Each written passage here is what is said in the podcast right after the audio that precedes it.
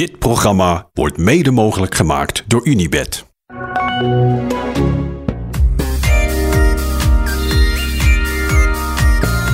Hey Thijs, Hey. hoe heb je zitten kijken? Nou ja, we wisten van tevoren wel een beetje dat het zo zou gaan, toch?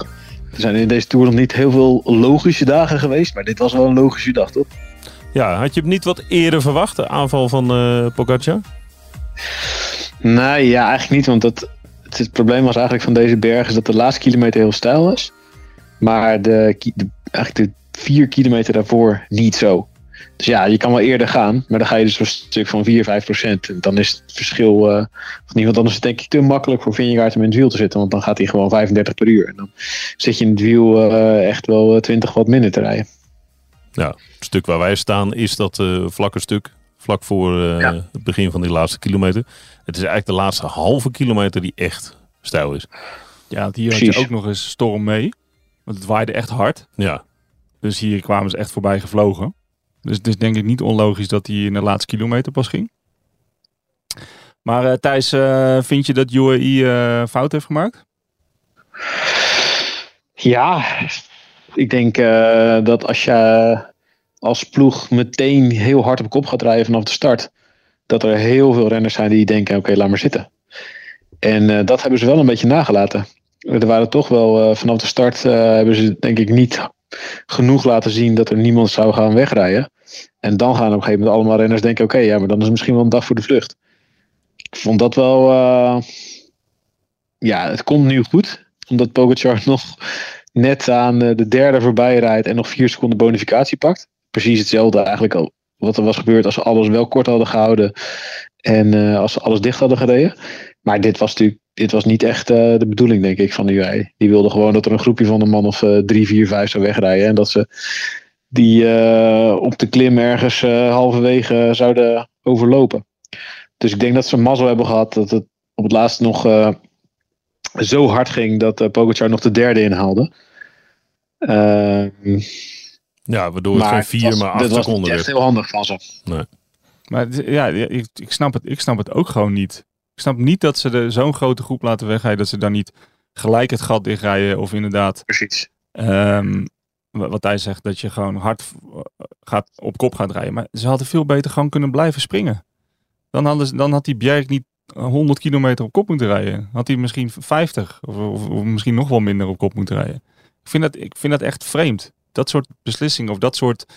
ehm, nou ja, eigenlijk ja, tussen aanhalingstekens fouten. Want inderdaad, eh, het komt nu goed. Eh, Dit was precies hetzelfde verschil geweest als dat eh Pogacar had gewonnen met de bonificatiesecondes en Vingegaard tweede was geworden. Maar je rookt wel Trentin helemaal op, Mico Bjerg en je laat heel de ploeg laat je op kop rijden. Terwijl je ook aan de andere kant ziet dat bijna heel Jumbo denkt, nou, lekker ritje geweest. We gaan ons sparen voor morgen. Ja. Dus, dus ik, vind het zo, ik vind het echt zo gek. Ja, maar je ziet ook wel dat eh, waar, waar de Achilleshiel zit van UAE, en dat is eigenlijk al jaren zo. Ze hebben gewoon, het, enige wat ze kopen eigenlijk zijn klimknechten en jongens die heel hard bergop rijden. En daar hebben ze er ook best wel veel van. Hm. Eh, ook renners die ze niet hebben opgesteld. Maar ja, wat ze eigenlijk het meeste nodig hebben, is iemand als, eh, nou ja, zeg maar, de Nathan van Hooijdonk. Die dus in het begin wel keihard een gat kan dichtrijden. En die op het vlakke eh Pogacar van voren kan houden. Ja. En dat hebben ze niet. En die kopen ze ook elke keer niet aan. Dus ja, dan blijft het elke keer een beetje hetzelfde probleem. Dan eh, zijn ze op dit soort dagen dus eigenlijk ook veel kwetsbaarder. Als we een gat moeten dichtrijden op het vlakke, dat hebben we zelfs in, wanneer was dat, het jaar dat Van de Poel toen een gele trui had. Dat er in een vlakke rit gewoon een eh, enorme groep wegreed. En die minuten en minuten pakte met Van Aert er ook bij. Ehm, ja, zie je eigenlijk dat, dat UAE al jaren dit probleem heeft. En ze lossen het niet op. Ja, en ze missen nog iets. En dat is? Een goede ploegleider. Ja? Ik vind echt niet dat het, volgens mij zitten daar niet de slimste mensen in de auto. Ik vind het echt, ik vind het, het, het tactische niveau van UAE ver beneden het niveau van Jumbo. Die zijn echt, die zijn echt best wel blij vandaag. Ik zag net een interview met Vingegaard, die is gewoon echt wel blij. De, de, Ja. ehm, de interviewer die zei, hoe, hoe gefrustreerd of hoe teleurgesteld ben je? Dus zat, ja, zat hij echt zo te kijken, eh, gast, hoezo? Ik ben echt thuis. Nee, ik ben super blij. Ja, ik heb het is prima gedaan. En eh, nou, vier seconden verloren. Ja, dat had ik eigenlijk al ingecalculeerd. Dit is precies wat Jumbo incalculeert vandaag. Dat En- denk ik ook. En UAE die, die rookt gewoon de hele ploeg op. We kwamen, dat is wel grappig Thijs, wij, eh, wij staan dus op een kilometer van de meet en de renners kwamen dezelfde weg terug naar beneden. Eh, Ja. Met fluitje en eh, handdoekie en, eh en een regenjasje. En Maika en Grooschartner die reden naast elkaar. En die waren echt aan het kibbelen. Die waren echt gewoon eventjes de, de klim aan het, aan het uitpluizen en even Analyseren. Die analyseren. keek even terug, ja. En die zaten echt te kibbelen. Over wat ze nou eigenlijk gedaan hadden. Dus het is gewoon. Ja, wat je zegt. Ja, ze kunnen van alles kopen. Maar laat er dan ook eens een keer een goede, slimme ploegleider. à la Piper. Die missen ze echt. Nou, voor, voor de duidelijkheid, Piper, de man achter de zegers van Pogacar. Ja. En dat Pogacar zelf ook echt wel eh, erg veel tactisch inzicht heeft. En dat hij eh, een hele goede intuïtie heeft. En dat hij vooral ongelooflijk sterk is. Waardoor hij heel veel tactische problemen kan oplossen. Maar het, het is verder geen eh, hogeschool eh, uit de ploegleiderswagen. Nee, eens.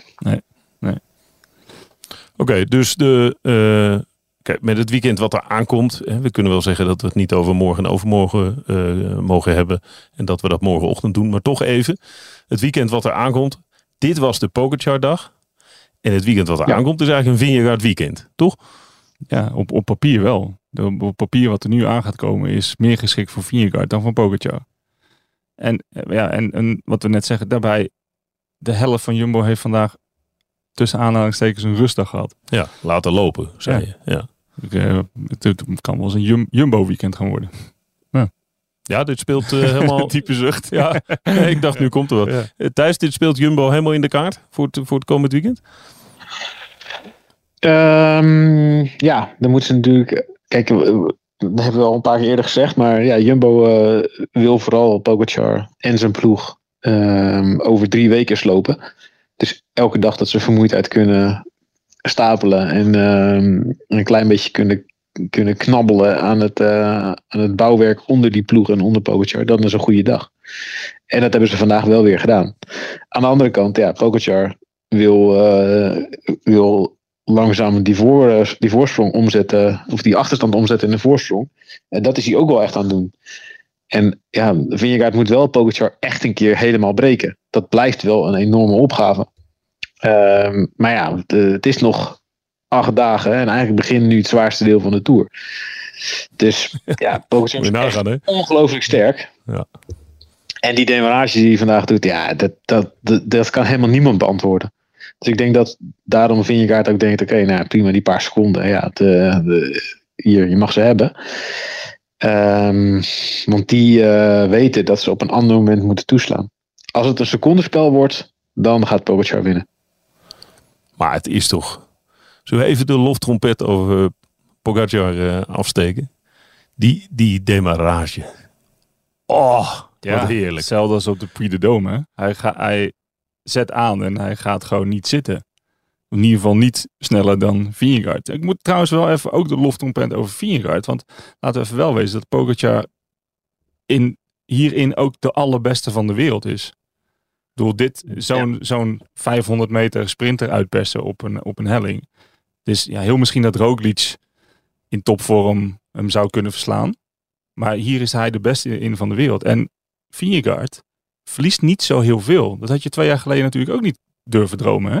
Dus qua explosiviteit. Ik bedoel, Vingegaard eh, sprint hier ook wel Pitcock eraf. Ook een van Ja. de meest explosieve renners. Dus het is wel... Ja, ik zou ook best wel blij zijn als ik Vingegaard was. Ik bedoel, qua explosiviteit is die volgens mij best wel op vooruit gegaan. En ja, we weten ook dat de lange slopende dagen hem juist meer liggen. Dus ja, volgens mij heeft hij... We hebben het steeds over de mentale tikjes die eh Pogacar uitdeelt. Maar ik vond vandaag niet, een, niet zo'n grote tik als op Puy de Dome. En vooral niet zo'n grote tik als, eh, als die rit 6. Dat is de grootste tik die Pogacar heeft uitgedeeld. Dat was namelijk op een dag waar we, waarop Jumbo dacht, dit is een dag voor ons. En we gaan het heel zwaar maken. En toen won Pogacar alsnog tijd. Dat is de grootste tik geweest. Zijn het communicerende vaten, Thijs? Wat? Explosiviteit en eh, goed zijn op die hele lange opeenvolgende klimmen. De, de, het komend weekend. Nou ja, in principe niet. Wat, wat, ja, wat wel communicerende vaten zijn, is ja, hoe, hoe goed je bent en hoe, hoe goed je. eh, hoeveel watt per kilo je kunt trappen eh, eh, op je drempel en hoeveel je overhoudt. En ik denk dat ze bij Jumbo hadden gehoopt dat Pogacar wat eerder dus moest gaan, gaan tappen uit zijn uit zijn uit zijn explosieve vaatje. En hij is, ondanks die trainingsachterstand, is hij, ja, hoeft hij dat nauwelijks te doen. Eigenlijk op, op zo'n klim als vandaag zit hij eigenlijk tot de laatste 500 meter is hij aan het rijden met overschot. En dan, kan, dan komt die aanval, en dat was op de Puy Domo eigenlijk ook. Ja, dan is die aanval zo hard en zo verschroeiend. Daar kan helemaal niemand tegenop. En als je kijkt naar de, de, de wattages die worden geschat op basis van eh, hoe hard ze gaan en op basis van renners die wel hun wattages publiceren, ja, dan zitten we ook wel echt te kijken naar een niveau waar, wat we. Ja, als je het zou vergelijken, iemand die vroeg me vandaag, ja, hoe goed zou bijvoorbeeld Bernal zijn geweest in 2019 als je het vergelijkt met deze jongens. Eh, toen Bernal dus nog niet was gevallen. Dus Ja. ja, De, de goede Maar ja. Bernal. kan je zeggen. Ik, ik weet, er- ja, we hebben, ik heb toen een stuk gemaakt over eh, Steven Kruiswijk en eh, eh, wat hij voor wattages trapte. En het jaar erop over Roglic, wat voor wattages die trapte. Ja, je kan je zeggen, die zijn dus de, de Bernal van 2019, maar ook de Roglic van 2020, die zijn eh, volkomen kansloos. Als je het puur baseert op hoe, hoe- wat voor wattages er worden gereden. Ze zijn volkomen kansloos tegen Vingegaard en Pogacar in 2023. Dus een ander niveau. Dat is dan wel heel snel gegaan. Gek, hè? Ja, ja, Ja. absoluut.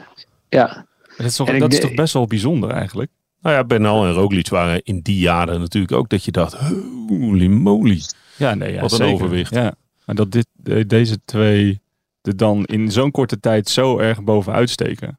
En het, ja, het zal me niks verbazen als er over twee, drie jaar ook weer zo'n supertalent is die daar weer bovenuit steekt. Dus het is, ja, dat, ja, nou ja, nogmaals, ja, we zitten wel echt te kijken naar eh, de allerbeste eh renner van de wereld. En, en degene die eh, echt vlak in zijn, eh, in zijn kielzog meesprint omhoog. En dat vind ik, ja, ik, wat ik zeg, ik, eh, ik, kon, ik kon ook oprecht zien dat Vingegaard gewoon blij was. Hij zat echt ja vrij ik ontspannen in het interview van, nou, prima dagje gehad. Het is, eh, ja, wat zei hij nou? Not, not really demanding day. dus dat was eh, goed. Oh, ja. ja, maar het is wel wat Thijs zegt. Ik bedoel, Ja. Ze, ze, komen hier voorbij, maar ze ademen allebei door hun neus. Ja. En dan zitten we op een kilometer van de finish. Het is echt, Ja. iedereen zit te sterven, mond open. Oh, Soler, die had naast zijn mond ook zijn ogen wagenwijd open. En zij zijn, zijn nog, eh Pogacar was nog door de communicatie aan, het- door de radio aan het praten. Nou, je mag hopen dat Soler halverwege de klim een kop thee heeft gehaald ergens. bij, bij zijn familie. Ja, Wat die, die, wat die voor achterstand kreeg na wat hij eh, gedaan had. ja. Die is echt kruipend omhoog gegaan. Eh, ik- wat ik ook wel, we hebben het elke keer over de fysiek, maar eh, nu met wattages en dat soort dingen, wat ik ook echt heel knap vind, wat ik ook wel een keer wil benadrukken, is het mentale aspect van elke dag de ander moeten aanvallen. Eh, en dat zie je natuurlijk, ze vallen elkaar de hele tijd aan. Het zijn gewoon alsof twee boxers. Heb je, zie je wel eens van die filmpjes van die. Het is, het is ook een sport. Op, op, op Twitter zie je het wel eens voorbij komen. Zo'n gast die dan de andere gast slaat. En dan slaat die andere gast. Dan, moet je hand, de ander vlakke net zo lang ja. met vlakke hand slaan. Net zo lang tot die ander omvalt. Ja. Dat is een beetje wat ze aan het doen zijn. En ze gaan gewoon niet om. En het is. Ja, we hebben natuurlijk heel veel jaren gehad waarbij er ehm, iemand rondreed die de andere ver de baas was, ook mentaal. Zodat de anderen niet durfden aan te vallen. Weet je, dat was, hebben we natuurlijk in de Armstrong-jaren gezien, maar dat hebben we ook in de Sky-jaren heel vaak gezien. Dat de rest eigenlijk dacht, ja, de groeten, ik ga niet aanvallen. Ik ga mezelf niet naar, naar mijn grens of over mijn grens brengen, omdat ik dan toch keihard rekening gepresenteerd krijg. Ja. En deze, deze, deze generatie, en dat is niet alleen maar Vingegaard en Pogacar, maar dat zie je natuurlijk in de klassiekers ook met Van der Poel en Van Aert, dat soort jongens, Evenepoel. Die durven dus dat wel te doen. Die gaan dus, die gaan dus wel elke keer naar hun grenzen toe en er overheen. Omdat ze dan denken, ja, dan gaat die ander moet dan mee. Die gaat dan ook over zijn grenzen. En dan win ik misschien wel. Ook mentaal is dat echt een hele lastige manier om te winnen. Veel lastiger dan gewoon wachten, wachten, wachten, wachten, wachten. En een keer in de laatste kilometer aangaan. Omdat je dan echt wel kunt, nou ja, dan kun je de pijn die je gaat hebben wel een beetje inschatten. En dan kun je wel denken, oké, dit kan ik handelen. Maar wat deze jongens doen, en dat is niet vandaag, hè, maar gewoon dat is over de hele tour, is de hele tijd proberen de ander over zijn grens te krijgen. Maar daarvoor moeten ze wel ook over hun eigen grens. En dat kost, ja, dat doet gewoon, eigenlijk doet het gewoon veel meer pijn, zoals ze nu ronddraaien. Ja, het is echt. eh, maar het is ook echt fantastisch om te zien. Als je, als je de een ziet, hè, dat zei jij thuis geloof ik. Als je de een ziet, zie je automatisch de ander. Ja. Want het maakt niet uit. Ze rijden de hele tijd bij elkaar, op elkaar, over elkaar heen. onder elkaar door. Onder elkaar door. Ja, Ja, ja. het is, ja, dat is wel echt waar. Het is fantastisch om te zien, ja. Wederom. We zitten gewoon wederom naar echt een hele mooie tour te kijken. We hadden het toch van de week over, Thijs, dat het toch pas een paar jaar geleden is dat we inderdaad de saaie Sky Tours aan het kijken waren. Hoeveel, hoeveel er in korte tijd is veranderd.